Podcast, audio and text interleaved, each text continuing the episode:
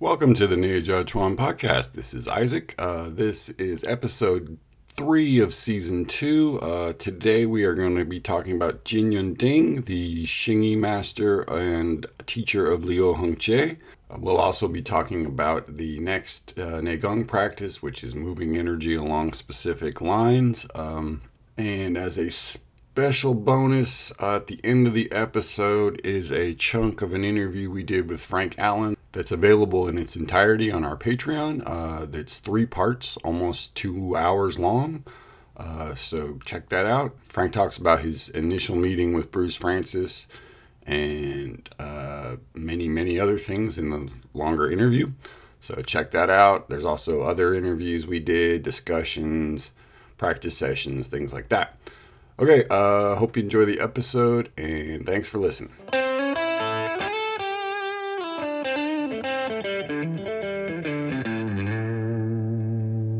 Welcome back to the Chuan podcast with Isaac and Jess.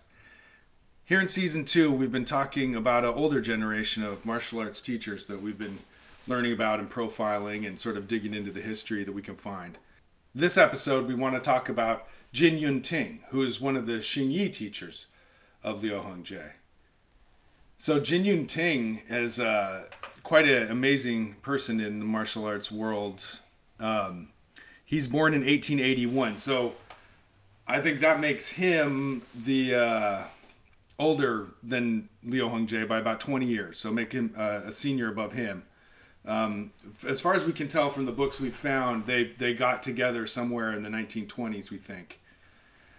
And so Jin Yun Ting uh, has a book that he published that was that was translated by John Groschwitz into English as the Xingyi Boxing Manual and there's a biography there of teacher Jin Yun Ting. There's not too many other places to talk about him. It's, his style seems to be kind of quiet.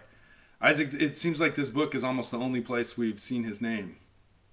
Uh, yeah, the first place I heard about him was in a Bagua Journal uh, article about the it was the the Sun Yi uh, connection issue, mm. and and he's listed as one of Xiang Yongshang's students, but that's it. Just a, like nothing just about him, just the name in a list of names, and then.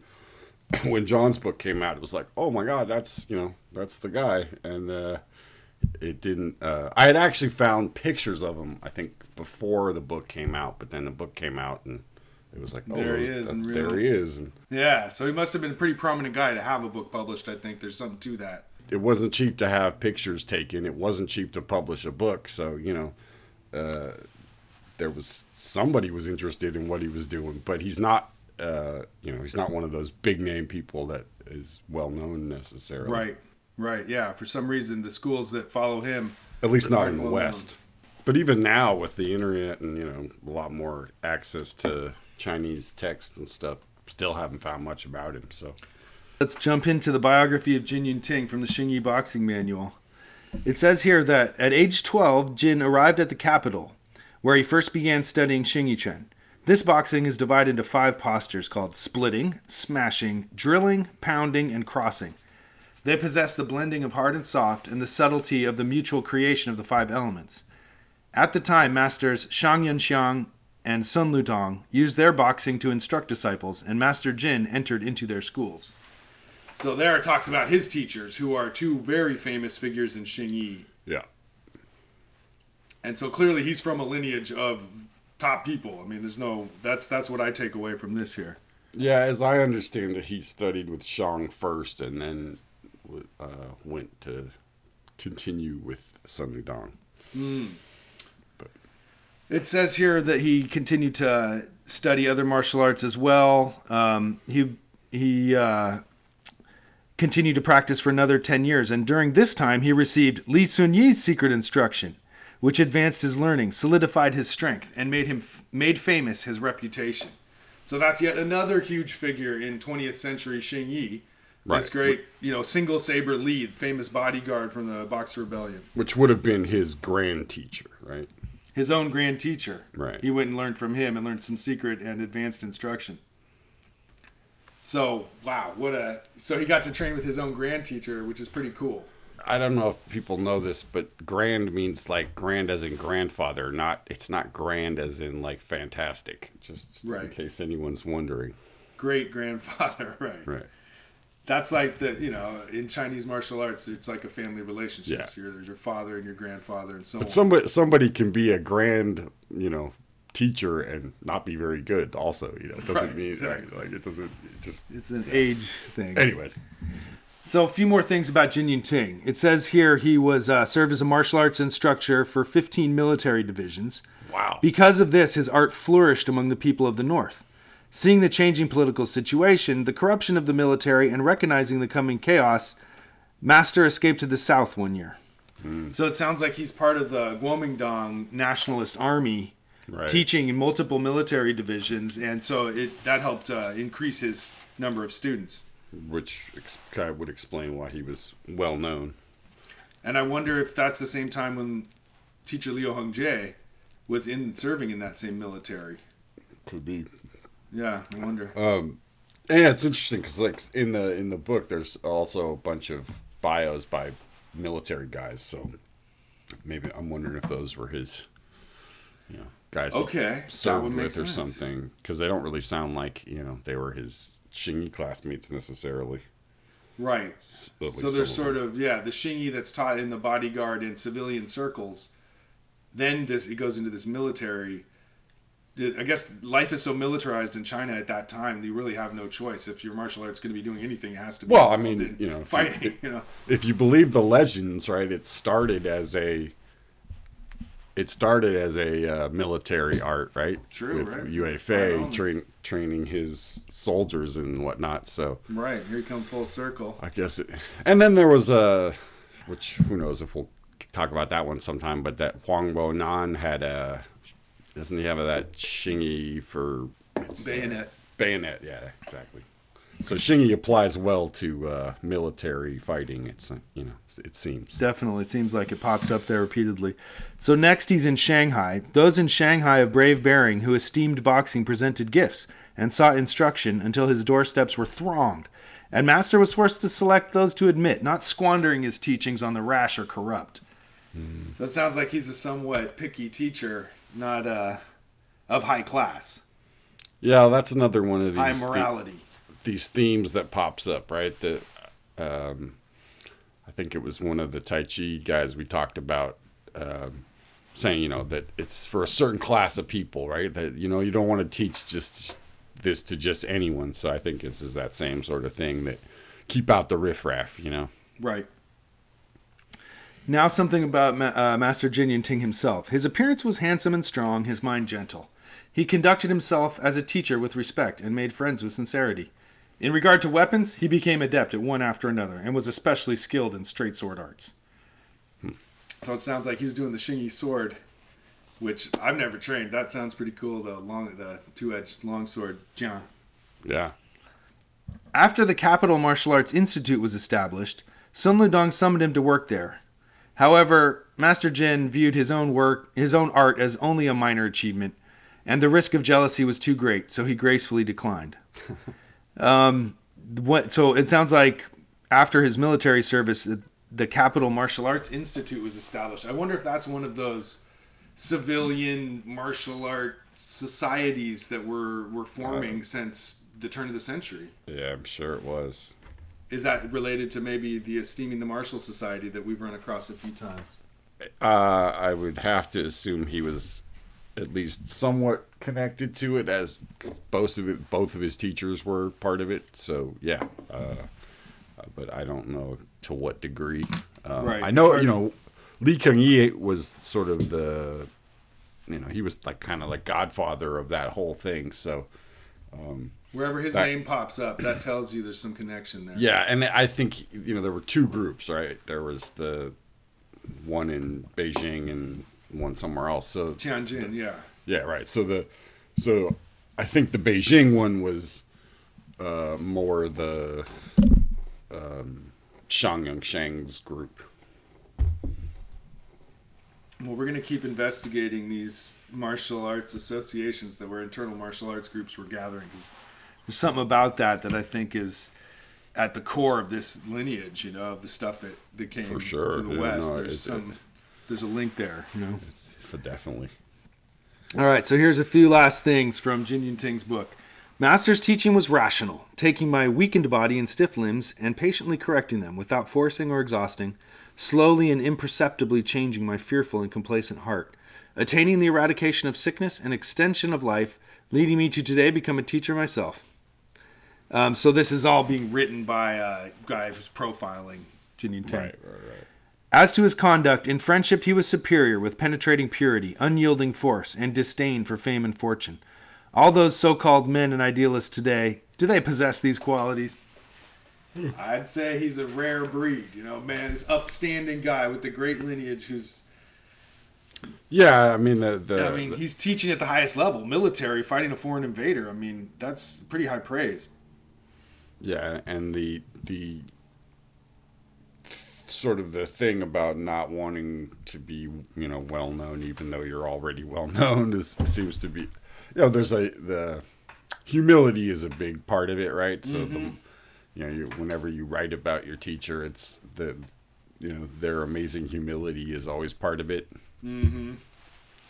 That's a big deal in Chinese martial arts for sure. Right. I mean, and it sounds like this guy was so many. you know, pretty, actually pretty humble, and and you know that I think is rare that it, you know, you find a, an actual, you know, humble person as opposed to someone This guy might have been legit. who's who's, uh, yeah, and and also I think you know it sounds like he um,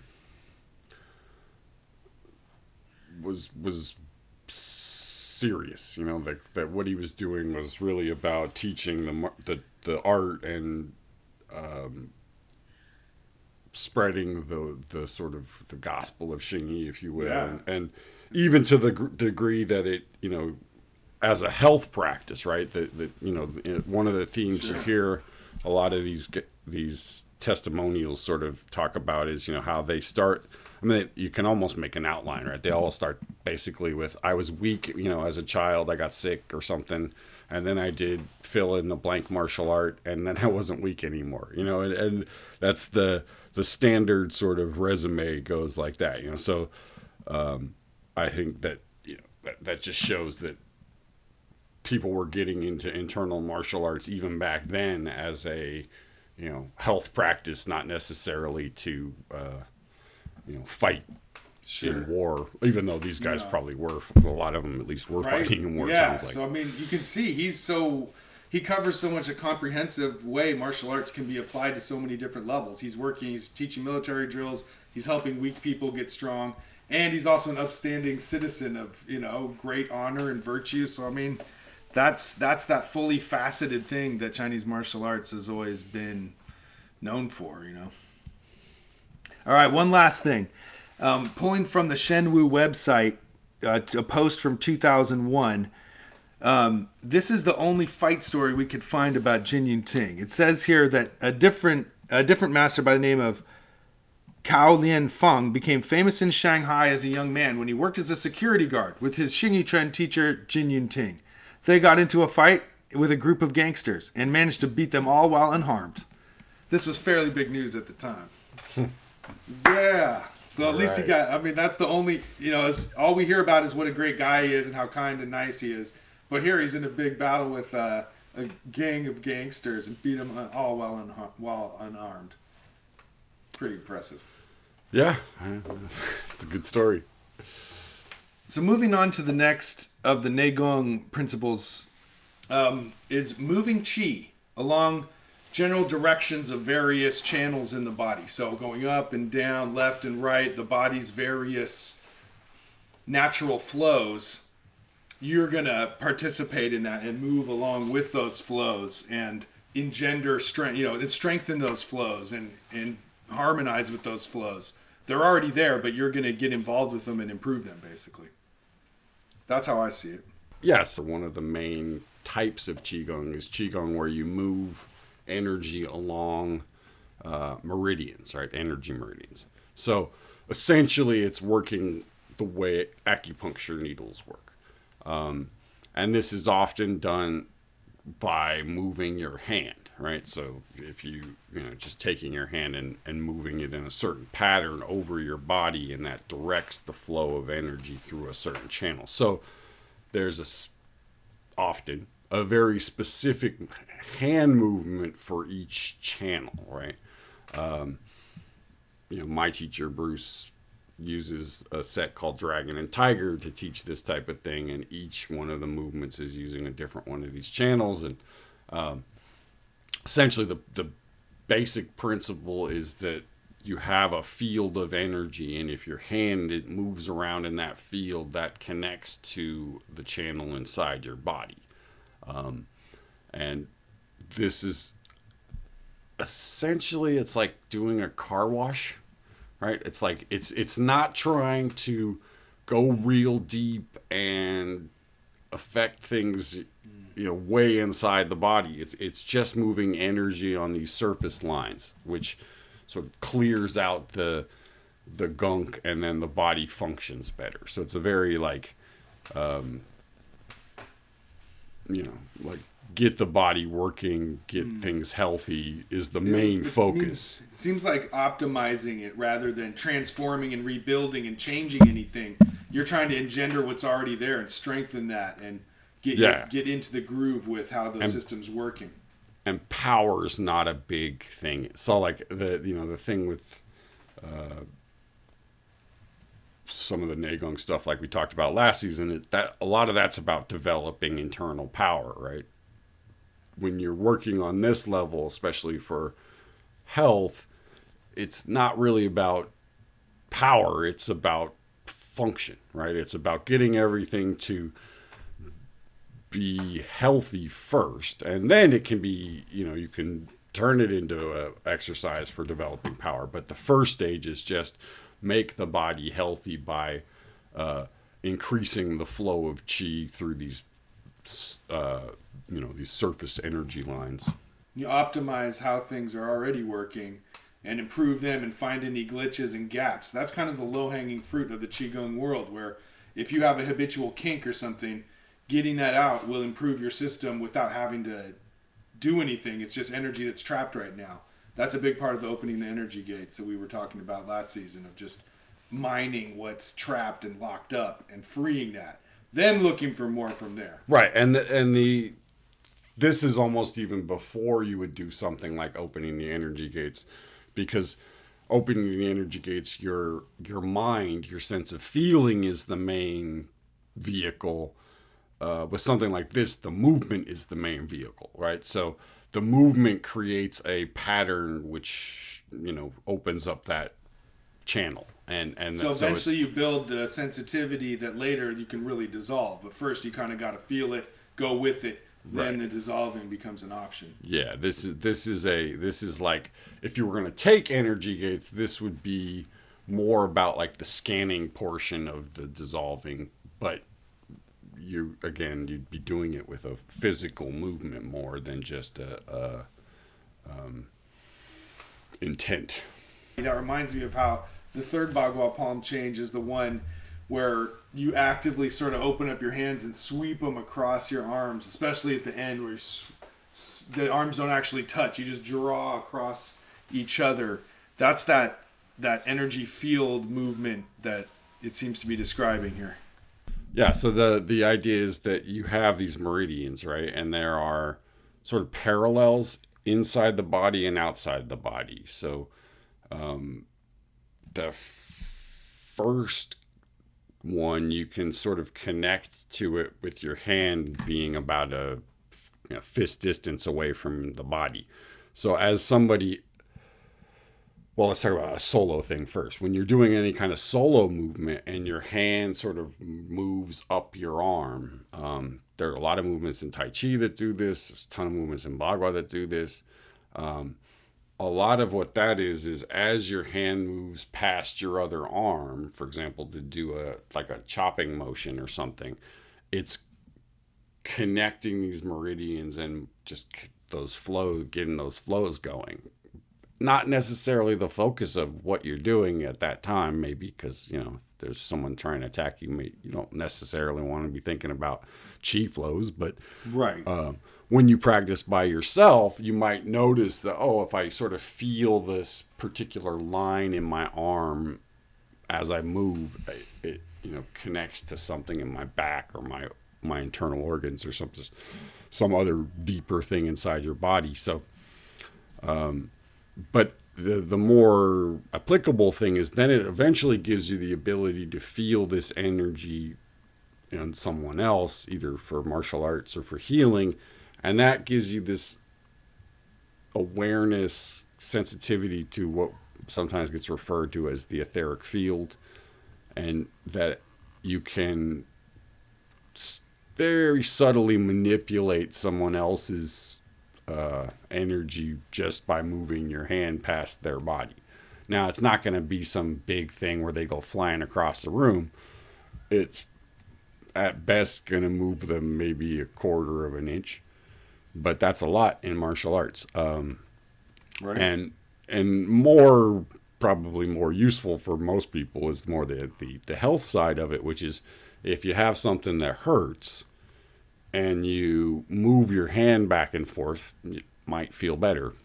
If someone else is in pain, you can, you know, put your hand over that spot and, you know, they might uh, feel it get a little bit warmer, you know, and, and that's, that's what we're talking about. It's just that, you know, moving energy along those surface meridians. So, principle number two about these descending channels, lateral connecting channels, this this isn't quite the level of mentally working with this energy and trying to direct it per- personally. It's more like discovering it, uncovering it, and experiencing it, how it's working, and helping it work better, basically. Yeah, exactly. And I think, I mean, it's it's a you know, quote unquote beginner practice, right? Because it doesn't require that you have mm-hmm. a shit ton of awareness or sensitivity to chi, for example, right? That um, to do some of the later stuff, you actually have to be able to feel what's going on. If you're just trying to move energy with your hand, you know, just kind of running it up and down your arm, it's going to move whether or not you necessarily feel it or not, right? And so the advantage of doing these type of um, meridian, you know, surface energy qigong, whatever you want to call it, um, is that it doesn't require a great deal of preparatory practice to get something out of it, right? And so, um, you know, just by moving your arms in a, you know, uh, in a simple pattern, you can start to open up these things, which then give you, you know, that gives you the awareness, right? And then you can move on to the more uh, internal practices of, of moving energy with your intent, which is the next one on the list, right? So um, it kind of just picks up from there. Mm. Good discussion. All Talk right, man. Soon. Take care.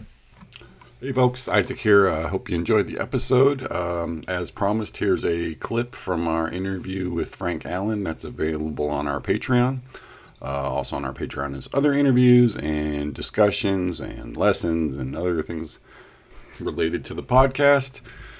So check it out and like and subscribe. Let us know what you think of the podcast. Um, okay, uh, here we go. Thanks. So, what time did did Kumar come on the scene and you started getting in, getting into it with him? Well, in late '75, we'd been doing a year with BP Chan, huh. And all of a sudden, one day he walks into Jan's store, which I said people working there with Jan Lang, Jan Stacy, and me. and he walks in, and and all of a sudden he's there, and Lang's a little nervous because their relationship was back and forth.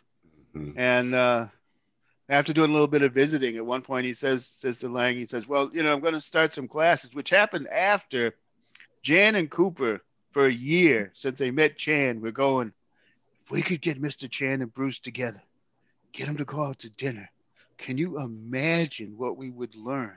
Just listening to those two, can you imagine what we'd learn? Bruce came back.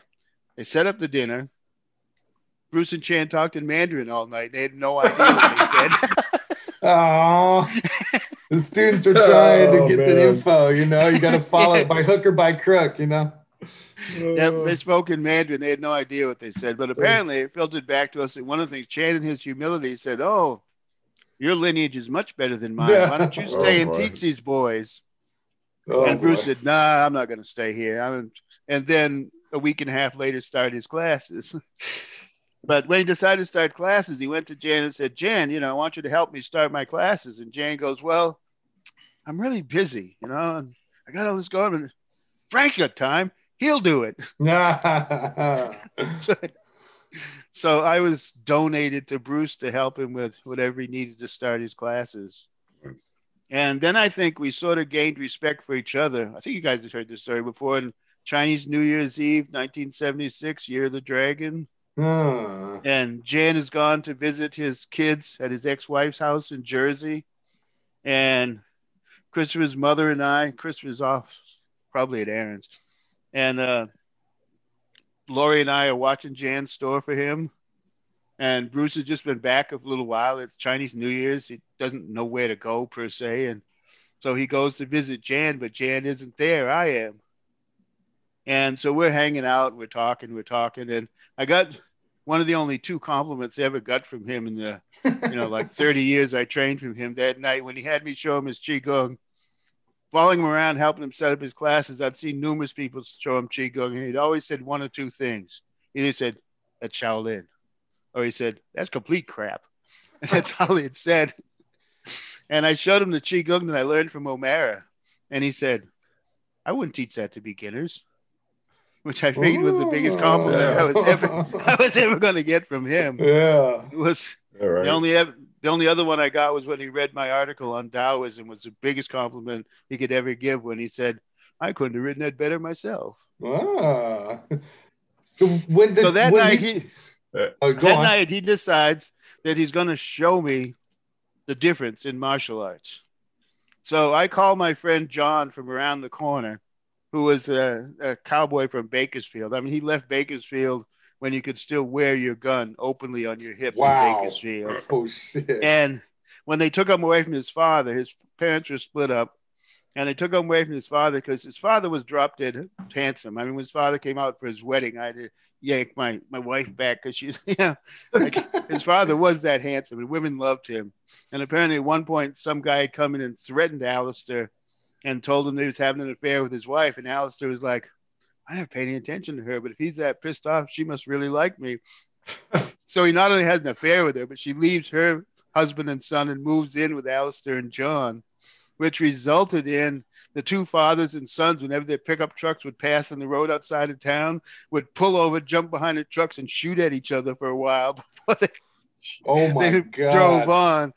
And the cop broke him up at one time and said, Well, you can't keep a teenage son if you're doing this. So they sent Jonathan to live with his mother in San Francisco. She was living on the Haight. It was late spring 1968. Oh boy. So he went from being in a shooting feud with his father to Oh, dropping acid with his mom and her friends. Out of the frying pan. Wow. and then eventually they moved to, they moved to New York and he was doing some karate with Chaka Zulu. Still the best karate guy I've ever laid eyes on. But uh, he's out in California somewhere now, still teaching at over 80. Wow. But he's one of the guys that got soft and naturally internal as he went along. But uh, he was studying with Zulu, and I always wanted him to get into the Chinese martial arts. So I said, let me get my friend. So I called John, and John comes over, and John and Lori are watching. Well, Bruce goes through for the next about two hours. He shows us five styles of karate, four styles of Shaolin, Taiji, Bagua, Xingyi. He shows it all by going, attack me, Frank. I attack you. I either bounce off the wall or hit the floor or go flying Oh backwards. man. and he stops and explains exactly what he did, what style it's from, what technique it was, and then says, "Attack me, Frank." And we went on like that for a couple hours. Hey, folks, hope you enjoyed that. Uh, again, if you want to hear the entirety of the interview, go to our Patreon. You can get to it through our website, the Podcast.com. All right, thanks for listening and take care.